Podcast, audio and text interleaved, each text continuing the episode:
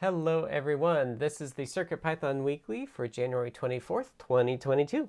This is the time of the week where we get together to talk about all things CircuitPython.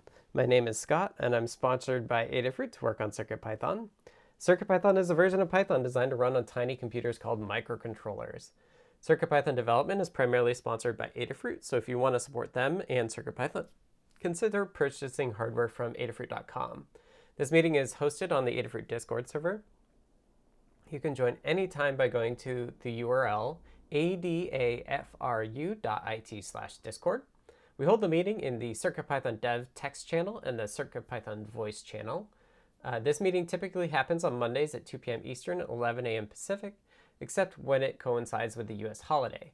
In the notes doc, there's a link to a calendar you can view online or add to your favorite calendar app. We also send notifications about the upcoming meetings via Discord.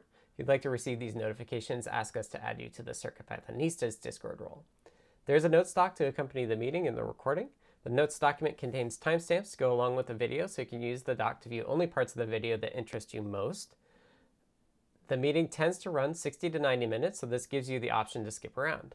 After each meeting, we post a link for the next meeting's notes document to the CircuitPython dev channel on the Adafruit Discord. Check the pinned messages to find the latest notes doc so you can add your notes the, for the following meeting. If you wish to participate but cannot attend, you can leave hug reports and status updates in the document for us to read during the meeting. This meeting is held in five parts. The first part is community, community news. This is a look at all things CircuitPython and Python on hardware in the community. It's a preview of our Python on microcontrollers newsletter. The second part is the state of CircuitPython libraries in Blinka. This is a statistical overview of the entire project. It's a chance to look at the project by the numbers, separate from what we've all been up to. The third is Hug Reports. Hug Reports is an opportunity to highlight the good things folks are doing, taking time to recognize the awesome folks in our community. The fourth part is Status Updates.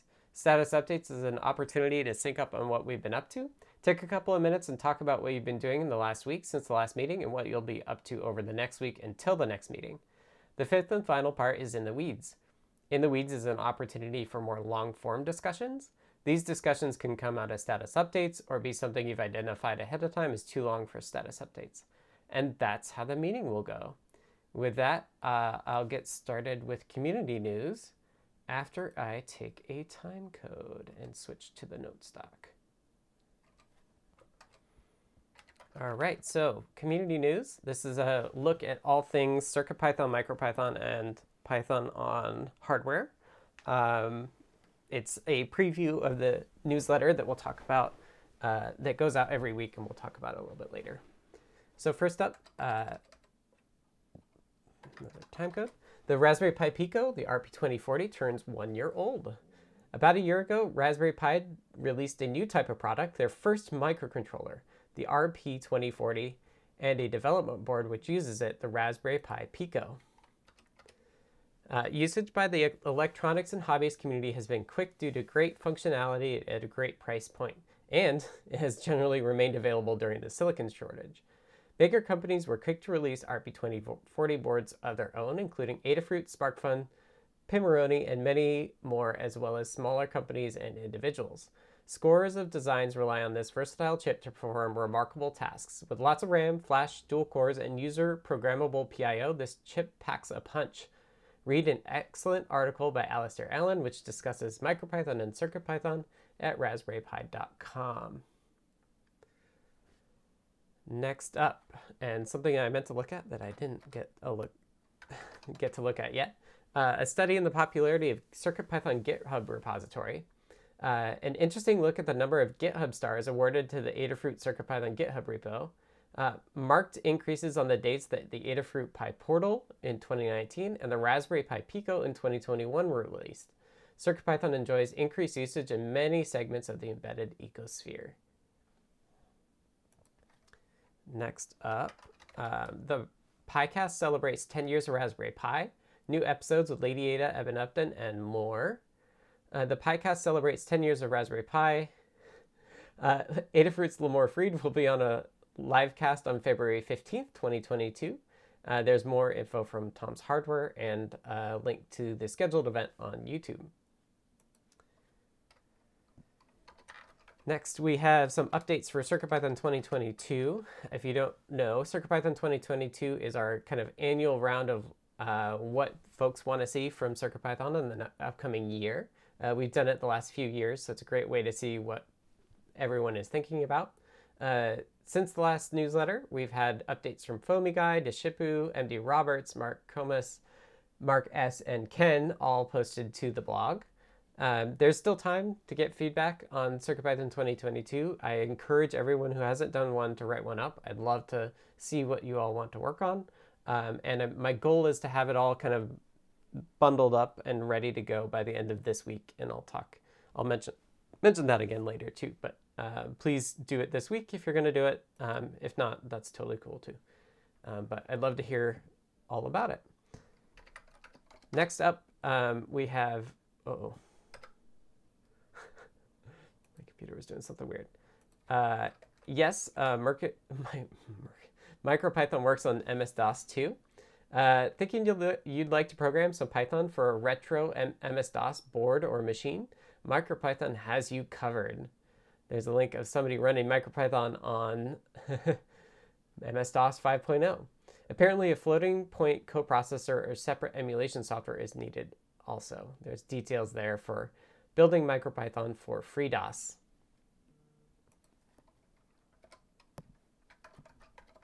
Uh, this, this has all been a preview of the CircuitPython weekly newsletter.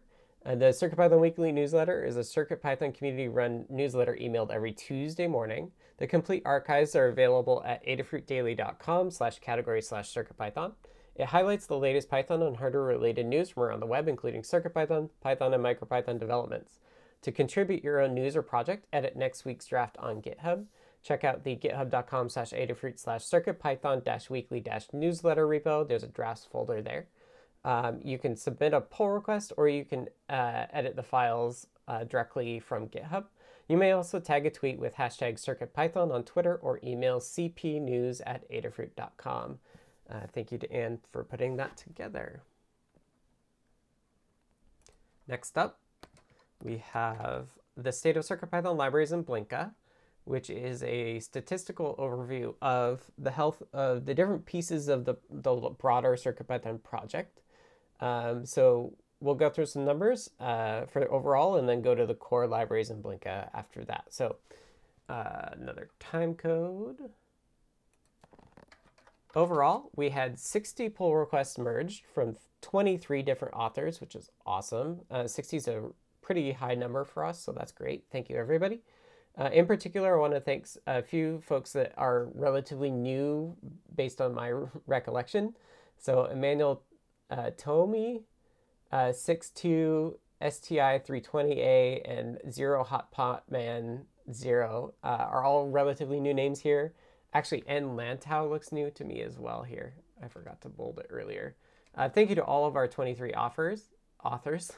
Uh, also, reviewers. We had 13 reviewers for those 60 pull requests. So thank you to all of our reviewers there. Uh, we really appreciate you. And as always, reviewers are the folks that make uh, it possible for folks to author pull requests. So thank you to all of our reviewers for for being timely with folks and and giving feedback. Uh, issues wise, overall, we had 35 closed issues by 16 people, 25 open by four people, or by 24 people. So lots of people being involved, and we are net down 10 issues. So that's awesome as well. And uh, Jeff wants to give a, a quick hug report, uh, early on hug report for those folks who comment on PRs but may not be official reviewer status. Um, I we've definitely seen this where people say like, "Oh, I tried this and it works." Uh, that's super helpful. Uh, and Jeff also says that uh, if you are one of those folks that have been helpfully commenting but not being official reviewers, um, we'd love to have you as official reviewers. We're happy to give folks that access. Um, so please let Kattni or I know uh, if you want to do that and uh, we'll make that happen.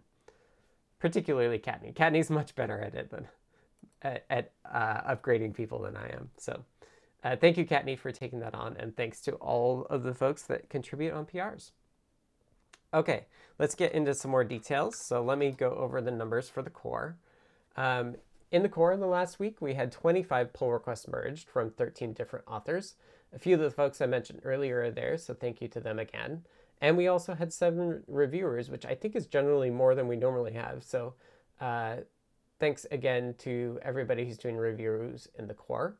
Uh, for the core, we have 13 open pull requests. The two oldest are 142 days and 130 days, so those would probably be good to look at. Um, and then we have a number uh, or a few that are uh, zero or one days old.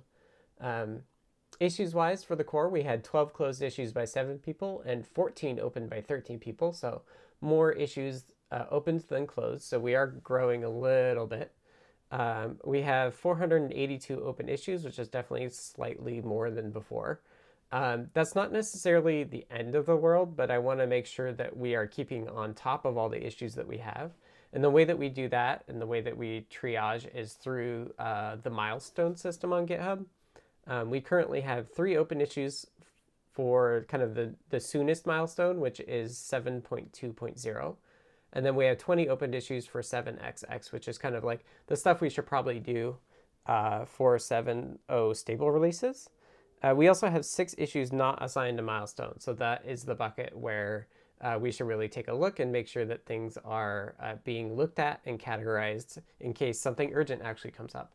Um, lastly, we do have this bucket called long term, which is just things that are great ideas, but not things that we're going to do immediately.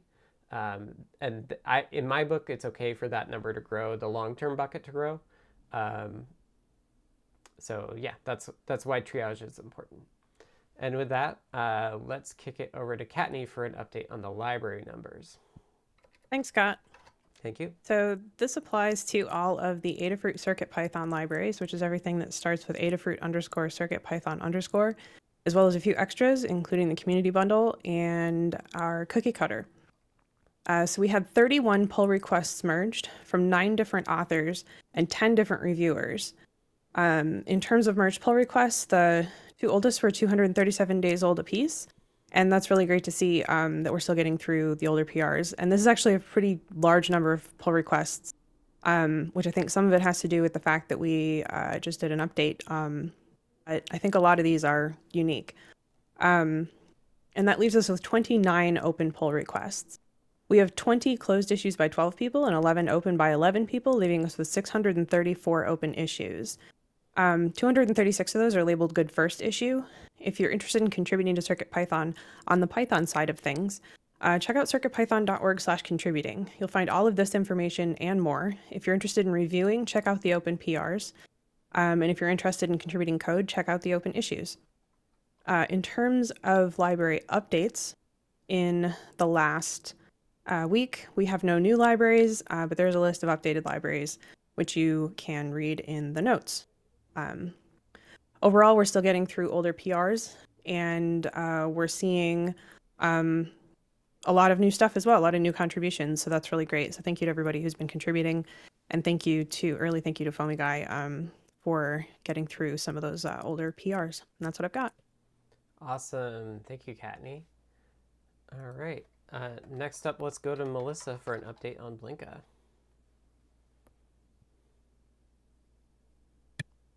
Hello. Uh, Blinka is our CircuitPython compatibility layer for MicroPython, Raspberry Pi, and other single board computers. And this week we had four pull requests merged by three authors and two reviewers. We currently have five open pull requests amongst all the repositories, and there were three closed issues by three people and zero open by zero people, leaving a net of 68 open issues.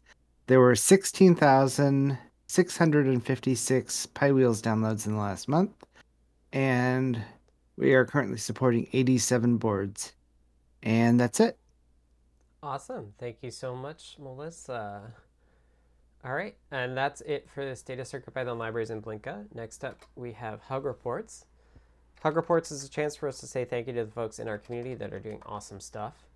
Um, it's a great way for us to both acknowledge the, the cool things that folks are doing and also uh, reinforce the things that we value as a community. So, uh, two for one thing there.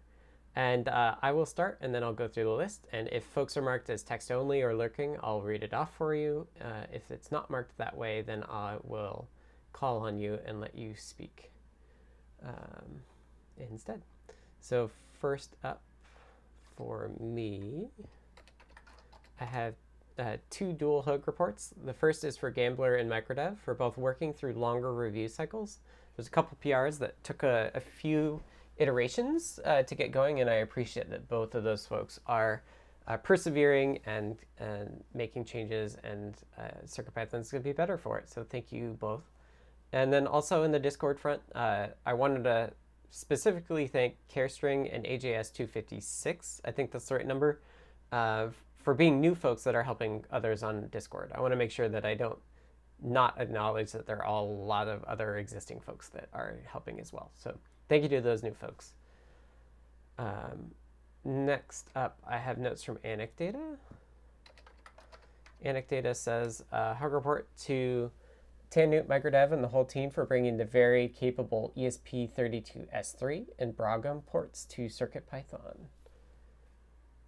Next up, from C. Grover, uh, hug report to Jerry N. and Foamy Guy for quickly reviewing, testing, and approving the update to the Adafruit CircuitPython STMPE 610 touchscreen driver for the 2.4 and the 3.5 TFT Featherwings. Next uh, we have from Charles, we have a group hug, and now we're going to go to Dan. Uh, also in the vein of Discord helpers, thanks to Neradoc, Hem, Deshipu, and Jerry for helping people uh, in Discord. I see that over the weekend a lot. Thank you very much. All right, and next up is Jepler. Hello. Um, I wanted to start with a hug to Foamy Guy for agreeing to join the rotation of meeting hosts and just generally taking on more duties. To Kattni for taking time out to chat about non-circuit Python stuff. It's always a pleasure to keep up. And to Lady Ada for supplying me with such fun projects to work on. awesome. Thank you, Jepler. Uh, next up is Foamy Guy. All right. Thanks, Scott. Um, Hug reports this week for uh, C. Grover, who made some nice improvements to the STMPE 610 driver, which is from the TFT Featherwings. So those can work with all of our display IO uh, widgets now. So um, thank you to C. Grover and also to Jerry, who tested that out some. Uh, thank you to Kattni, who has shown me the ropes uh, for so many different things. Um, most recently, or, or, I guess soon to be, uh, running the meeting, but also uh, so many other things. I really appreciate all the help that I have gotten from Kattni. Um, everyone who wrote uh, 2022 posts, uh, I was reading through those this week. There's lots of great stuff in there, and I saw there's some new ones linked up above, so I'll catch up on the rest of those as well. And then group hug to everyone. Thanks. Thank you, Foamy Guy. And I got two over the weekend, so I'll be doing another CircuitPython 22 post later today. Uh, next up is Jerry. Hello. Let's see. Where is it? Oh, there they are. Um, yeah, thanks. Oh, oh no scroll down too far. uh, thanks to uh, Scott for making the uh, quick and very useful change to the um, C3 file system to make it writable. And uh, for the really fun project suggestion. And C. Grover for the uh, new improvements to the STMPE 610 library. And Dan for rescuing me in a in a Discord chat that I was sort of out of ideas and not, not really thinking well through. So he took over and made it all good. Awesome. Thank you. Thank you, Jerry. Next up is Kattni. All right. So first up to Jerry for talking through and then running with a project idea I have, and then providing code for it and thoroughly explaining all of the updates that he's made. Um, to Mark Gambler for joining in on the project, adding that Life Holly batteries can handle serious cold and suggesting solar power. Um, also to Mark for offering to write up a guide page on the new IS31 updates. Once those are merged, we can get that published. To Foamy Guy for agreeing to join us in running this meeting and for continuing to work through older library PRs. To Sheehan, who is uh, one of our internal Adafruit folks, uh, for the quick fixes to the template setup in the Learn system. I every time I find a bug, uh, she's always quick with a fix, and that's excellent. Um, and finally, to Matt Goff on GitHub for submitting the fix to an issue I filed on the Pretty Pins repo a while ago, requesting that the title and the product URL be centered to each other when the pin labels are generated.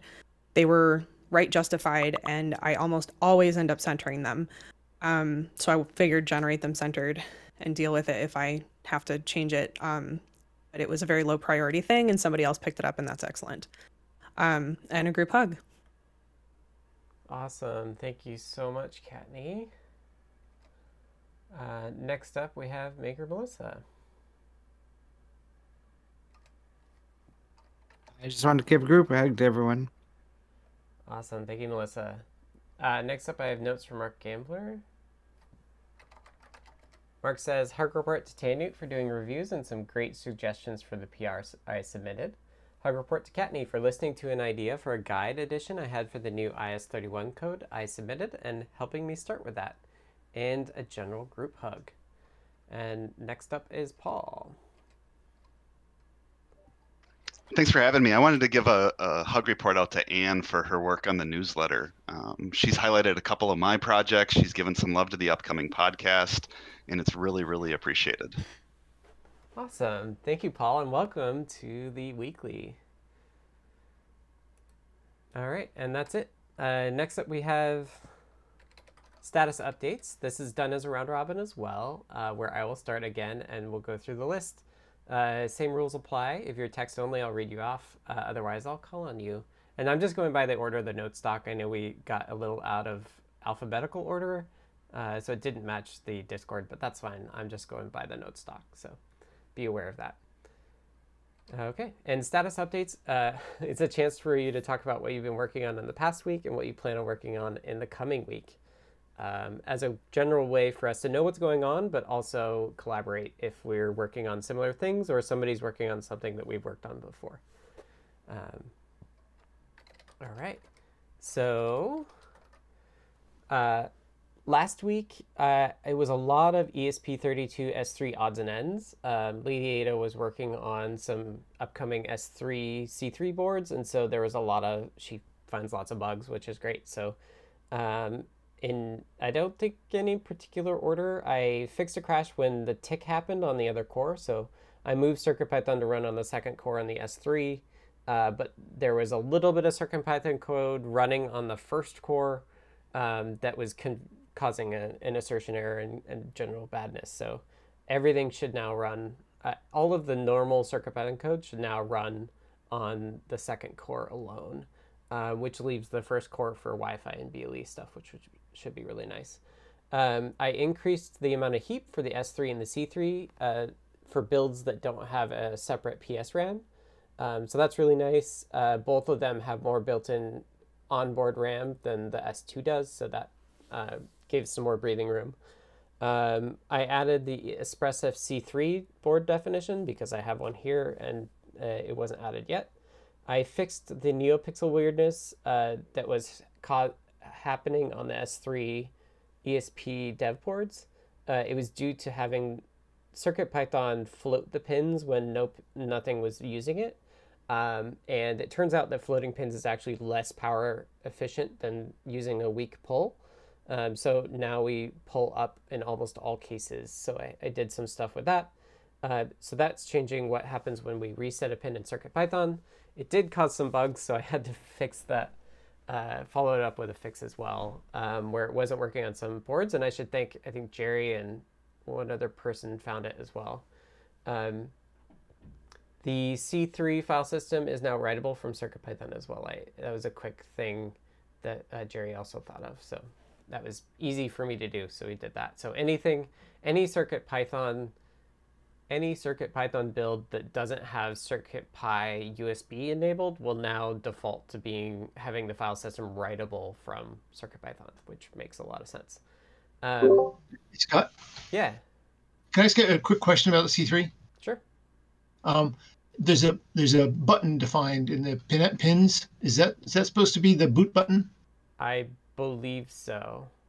Okay, I, I tried it real quick and I it didn't seem to respond. But before I try any more, I want to make sure it was actually the right button. So I'll try it again. I'll file an issue if it doesn't work. Yeah, I probably just messed it up. I've been known to mess the stuff up like that. So thank you for trying it. Um, okay, so this week uh, I'll fix that bug that Jerry's found, and then uh, it's a full week. Last week was only four days because I took Monday off. So I'm excited to get kind of deep into the BLE weeds, uh, Bluetooth Low Energy weeds on the on the S3, um, doing hopefully getting advertising and scanning going, which are the kind of the first uh, first steps of circuit or of BLE behavior. And then also, uh, I'm planning on I'll do be doing CircuitPython 22 posts throughout the week as they come in. So if you do post one, please email circuitpython2022 at adafruit.com. Um, that goes to Phil and I, and I usually will take that and blog them up on the blog so that people see that it's happening and uh, sharing it out. So um, I'm calling this Friday is the due date for that, so please do that this week if you're going to do it. And then I'll do a, a final post for it on Friday of this week after my stream. All right, next up I have notes from C. Grover. So C. Grover says, uh, so that those old TFT Featherwings in the inventory could be used on new projects, I updated the Adafruit STMPE 610 driver PR, including some new examples and a touch screen calibrator. The new driver provides compatibility with interactive display I.O. widgets and buttons and automatically synchronizes the touchscreen orientation with display rotation, working on something similar for Adafruit underscore touchscreen library. Uh, three new PCBs arrived and changed project priorities somewhat. The PCBs are for featherwingizing the AMG 8833 thermal camera breakouts, breakout boards, a refactored I2C motor controller, and power monitor combo wing, which is a DRV 8830 plus an INA 2711, 27271, and a refactored NAU 7802 dual load cell wing. And next up we have Dan. Okay, thanks. Um, I made a minor fix. Um, the open function call in in, Py, in uh, CircuitPython and MicroPython also doesn't do a very good job of vetting the um, the characters that are used for modes like read, write, append, and all that. And so someone actually discovered a bug by saying only B instead of RB and uh, thought it was their fault, but it wasn't. So I fixed that. There was even a comment from MicroPython people like, this is a to do. So I did it. Um, someone else in the forum was having trouble with they seem, it seemed like they, we sold them some toggle switches that they thought had high resistance. It turns out that if you actually pass current through them, the high resistance becomes low resistance. But that was a, a very fundamental hardware thing to check. Um, I'm debugging. Various people have had various I2C problems on ESP32S2, and they seem to be getting worse or something. I don't know. Uh, someone mentioned a particular sensor, so I'm debugging that. I'm also debugging some one-wire problems on ESP32S2. Uh, and most, much more interestingly, um, I was able to um, expose multiple file systems through USB. Like I have a PyPortal that will show CircuitPy and will also show the SD drive at the same time. And this was actually only like seven lines of code. Mm-hmm but it works much better on Linux than it does on Windows or Mac OS. On those, the latter two, you have to like um, really uh, like disconnect and reconnect USB programmatically, but then it does work. So what it means is that you'll have easy access to things like SD card drives, and this will put put something in to do this pretty soon, probably. Okay, that's what that's it. Awesome. Thank you, Dan. All right. Uh, next up is Foamy Guy. All right. Uh, so I'm still working through older PRs. Uh, probably the one that I found coolest this week was the STMPE 610, uh, just because I am a sucker for all things display I/O. Um, updated the uh, the NicoCat program uh, that I showed on Show and Tell last week to follow your finger around uh, when you touch the screen, so it'll run towards the spot that you touch, and we put a little red uh, laser dot in there because I thought that seemed fun. That's a great um, idea. Yeah, thank you. Uh, this week, a uh, new uh, project coming down the pipeline is um, showing, I think on a MagTag or a PyPortal, some stats that come from this uh, government analytics website, analytics.usa.gov. There's a link in the notes if anyone wants to check it out, but they provide a bunch of um, like web traffic and other types of analytics uh, about different stuff. And then uh, also I will be working with Kattni to learn how to run this uh, this meeting in the future. And that's what I have. Thank you. Thanks, Foamy Guy. All right, next up is Jepler. Hello. Um, so I am totally lost. Uh, last week was floppy stuff again. Um, I got Flux writing working, which means actually putting data back on the floppy disk, but that only works in Arduino so far. Um, I've started work on Greaseweazle, adding support for a disk format called G64. It's a format that's good for archival storage of copy, copy protected software for the Commodore 64. Coffee protected software is something else. I'm not sure what that is. Um, and I also successfully used an archived Mac 800 kilobyte floppy image in a Mac emulator, which I did a short video of on the Adafruit YouTube. I had partial success archiving a Commodore 1541 disk image and using it in a Commodore 64 emulator. Um, it will load the loading screen, but then doesn't progress beyond that because the image format doesn't use copy protection, which leads to the item that I started this list with. Um, and then when I was ready for a little um, breather on the floppy disk stuff, I implemented a pure Python module for the RP2040 that can drive eight parallel strands of NeoPixels from eight I/O pins. It uses PIO, um, and I put that up. I think on a GitHub gist. I haven't really publicized it yet. So this week, more floppy disk stuff, including finishing up this G64 disk format, and then hopefully I'll be able to show I read this floppy disk into my computer and could run the game in a Commodore emulator. It should be fun um, implementing a PIO or timer based flux read write for the RP2040. Uh, what we've found is we we have just these loops coded in C for reading and writing, and we'd really like something that is more um, dependable as far as the timing goes. And that's really hard to to do with just a loop in C. So using a special peripheral on the RP2040 will just make it work better and more consistently. Um, I may implement dot .wrap and .wrap target in the PIO assembly language and in the core, especially if I need it for um, the PIO-based Flux routines. Um, and I may also be bringing in an implementation for the SAMD51 from Paint Your Dragon for uh, particularly the Flux writing that he was kind enough to put together as an example. And then if I can get all that done, which is really doubtful, I will put that NeoPixel code in a new library to go in the bundle but that is a lower priority since the product uh, called Scorpio isn't going to land in the store for a while yet. And in non-circuit Python stuff, um, I would love to get a working example for the ESP32S2 TFT feathers TFT display in Arduino. I worked at it for like 20 minutes and couldn't figure it out because I'm not very good at Arduino, but um, I'm sure I can dig something up. But if you have something, give me a ping. And uh, a paper tape reader would be Good, Jerry. Um, let us know when you get that done because very doable project, I'm sure. And yeah, that's what I got. So uh, full week. Thank you, Jeff. Uh, all right, next up is Jerry. It just brings back some fond memories.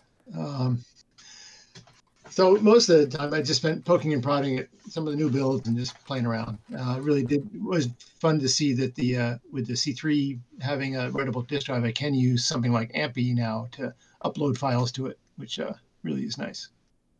And um, and then just having a lot of fun playing with this this project that Kattni suggested, taking uh, what I had done a long time ago, a little project to have a remote RFM9X controlled switch it could detect a window opening or closing or something like that. And then you know using that for a new application. But it's just been fun to review the code and and and uh, find new ways to do things. So keep them busy with that. Awesome. Thank you jerry. Mm-hmm. next up is Kattni all right. So last week finished up the QT Py esp guide. Found a bug in the QT Py esp pins for CircuitPython, I uh, discovered that running my touch pin script, it returned a pin that it shouldn't have, um, which of course I just assumed was me not understanding what was going on, but it turns out it was actually um, a typo in the uh, pin def, um, board def, whatever. So fix that. I uh, started back in on the Feather TFT guide and tested that PR to pretty pins uh, that I mentioned during Hug Reports. So this week, uh, be spending Foamy Guy up on running this meeting, adding Arduino templates to all the RP2040 board guides. We were holding off on that until Arduino for RP2040 was A, more stable, and B, we were certain which core folks were going to be using. Um, all of that has settled out, so it's time to get that added. Um, I'll be updating circuitpython.org slash trademarks. It is currently placeholder text, and folks are interested in this information, so um, I'll be transferring that from a couple of um, uh, PDFs we already have with that info in it um, to that uh, URL. I'm finishing up the Feather TFT guide, and then a bunch of other stuff um, when all of that is done. The Arcade STEMMA QT guide, the MCP 4725 STEMMA QT Rev guide update, the Dot Star LED Essentials template, um, verifying the factory reset templates for RP2040 are good, and the Async IO Essentials template. And uh, in personal info, the project that Jerry's uh, referring to is um, my dad. Their their mailbox is about 900 feet from the house.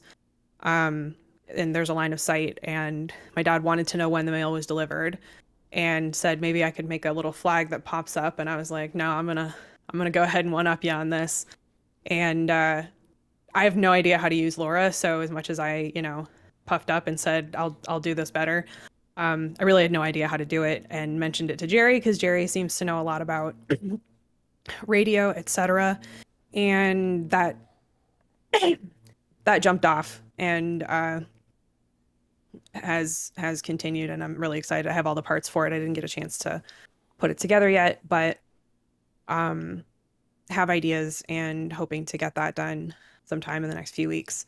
Um, so every time he opens the mailbox, it would send a notification, and in theory, I could get it to send him an email or something, um, and then he'll know when the mail arrives. So looking forward to that project. That's what I've got. Awesome, thank you, Kattni. Next, next up is Maker Melissa.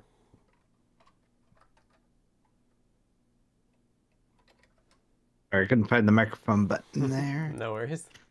Uh, okay, so uh, last week I worked on porting LittleFS over to JavaScript and making some good progress on that. Uh, this week I'm going to continue uh, porting it over, but I'm getting into the debugging stages now. Uh, but I still have some more to convert. And uh, I also need to test out a pull request for the ST7789 display in Arduino soon. And that's what I have. Awesome. Thank you, Melissa. And that's it for status updates. Thank you all for uh, letting us know what you're working on. Uh, the last section we have here is called In the Weeds.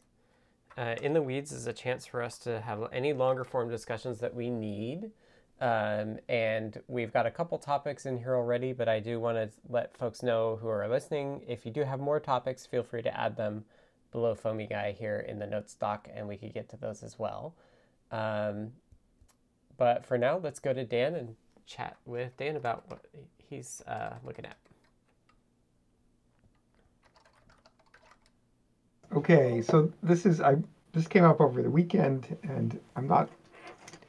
I said I would I would bring it up, but I'm not sure whether it's worth discussing or not. We'll see. But um, various people, including Unexpected Maker, um, we're using some pins on the ESP32S2 which don't have any built-in pull-up or pull-downs. And they were using them to drive an I2C bus, which you can do because they're external pull-ups on I2C buses. But what they found was what they tried to do, there were two problems. One was that um,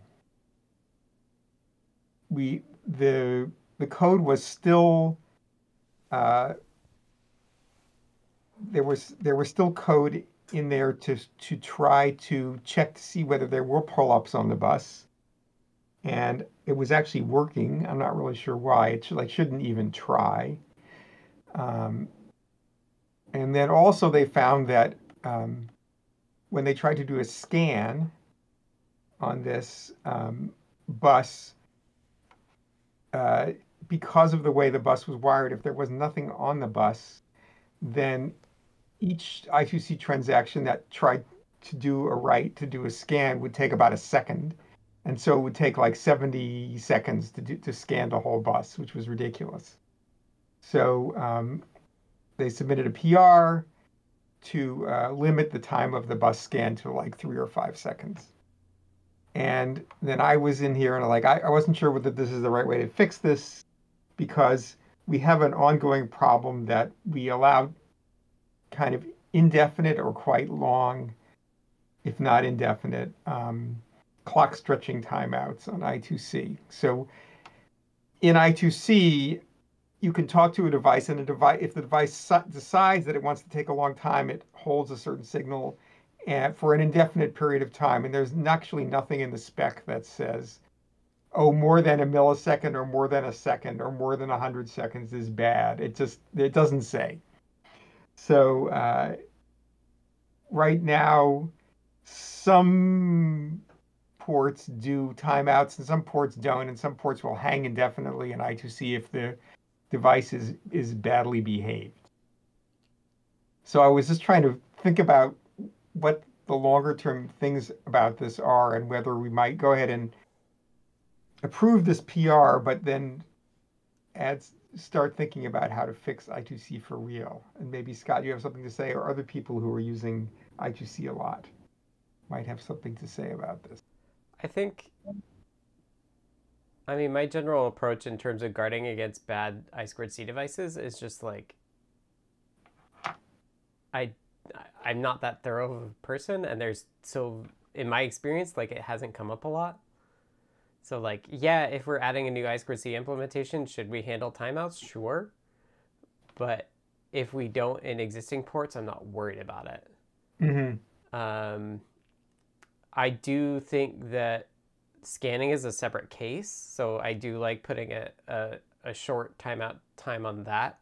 I think that's more of an artifact of the API from the IDF than it is for I squared C, right? Because like if a scan is initiated and the buses are and the the clock line is held low due to clock stretching, like you should just be able to like say like I can't do this right now because the bus is busy. Um, and if the bus is not busy and you do and you try it to initiate the the the transaction by sending the by sending the address out, like you could immediately read back whether you get an ACK or a NACK. Um, so there's really, I don't think there's a reason to have a timeout on that thing. So, so the pro, the pro for an individual address should like timeout early or something. Yeah, yeah, it should be fast, right? Like. Yeah, yeah, yeah. There, there shouldn't have, there shouldn't be clock stretching at that point. Right. Um, and if there so. is, think... it would be at the start. Right, and I perhaps it is true that the that the API is not very helpful about this, so um, that it's it's using a long timeout. Right. It's not, and we can't check up check for this thing at the right time. All right, I will look at that. I will look at the PR in more detail and see if that's an alternative way to do. It. I can take a. I'll take it a look. A look at it. Yeah, why don't you take a look because maybe you you know you you you I have not done much ESP stuff, so you just take a look at that and see if you have a different suggestion. Yeah, and then I think for the for the ESP32 devices that don't have pull downs, right? We only need a pull down to do that test. Yeah. If they don't have pull downs, then we should just assume that it's correct and and everything after that will fail. Like we just can't test it then.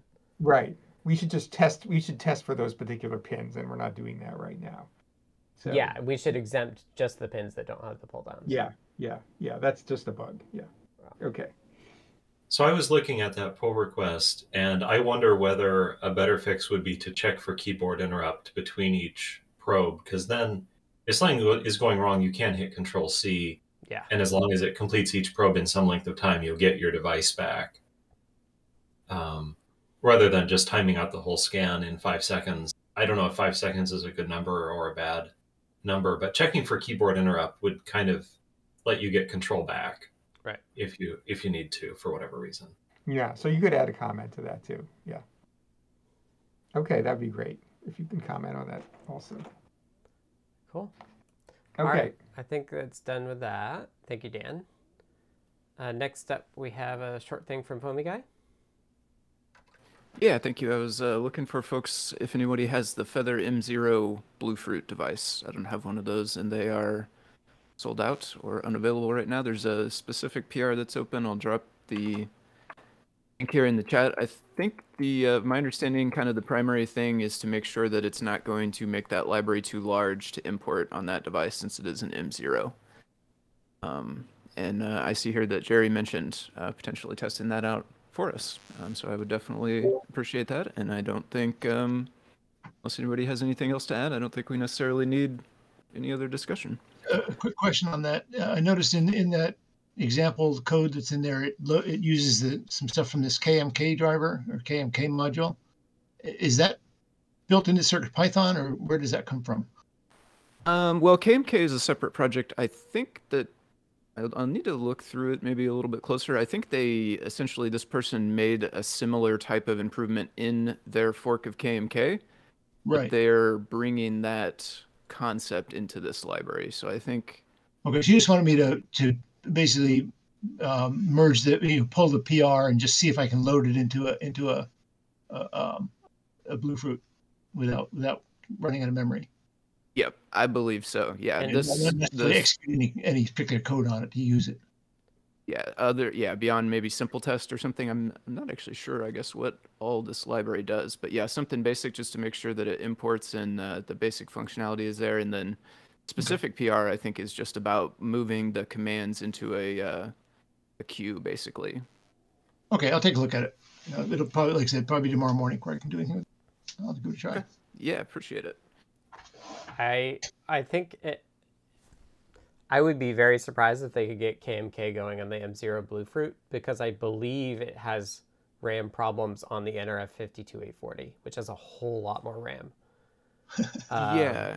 So Yeah, I no, I- think, yeah, I think they took their I think they took this implementation from their fork of KMK, but it's not necessarily all of KMK. that they were using KMK on that device. There was just concern about that specific device since my guess is it's probably the one with the smallest amount of RAM that would actually use this library. I'll Right. take a look and see figure out what it what it does to it. All right, thanks. Um, and, and one last fun fact: I think the M0 Bluefruit is the very first board I tried to get MicroPython running on when I started working for Adafruit, because I had Oh, nice. because I had won an M0 Bluefruit via Ask an Engineer. so it was like the only SAMD21 I had like the very moment that they were like, "Do you want to work on this?" And then I ordered a bunch more and ended up working on the Zero primarily, I think, your Arduino Zero. But yeah, fun fact. I was like, that was the one I was digging through all my stuff, and I was like, oh, I have, a, I have a SAMD21. Nice. I think it was that. Cool. Well, I uh, that that is it for in the weeds. I think the last thing here is just a Jerry's reply. So let me switch. I'll take a time code and wrap us up. Um,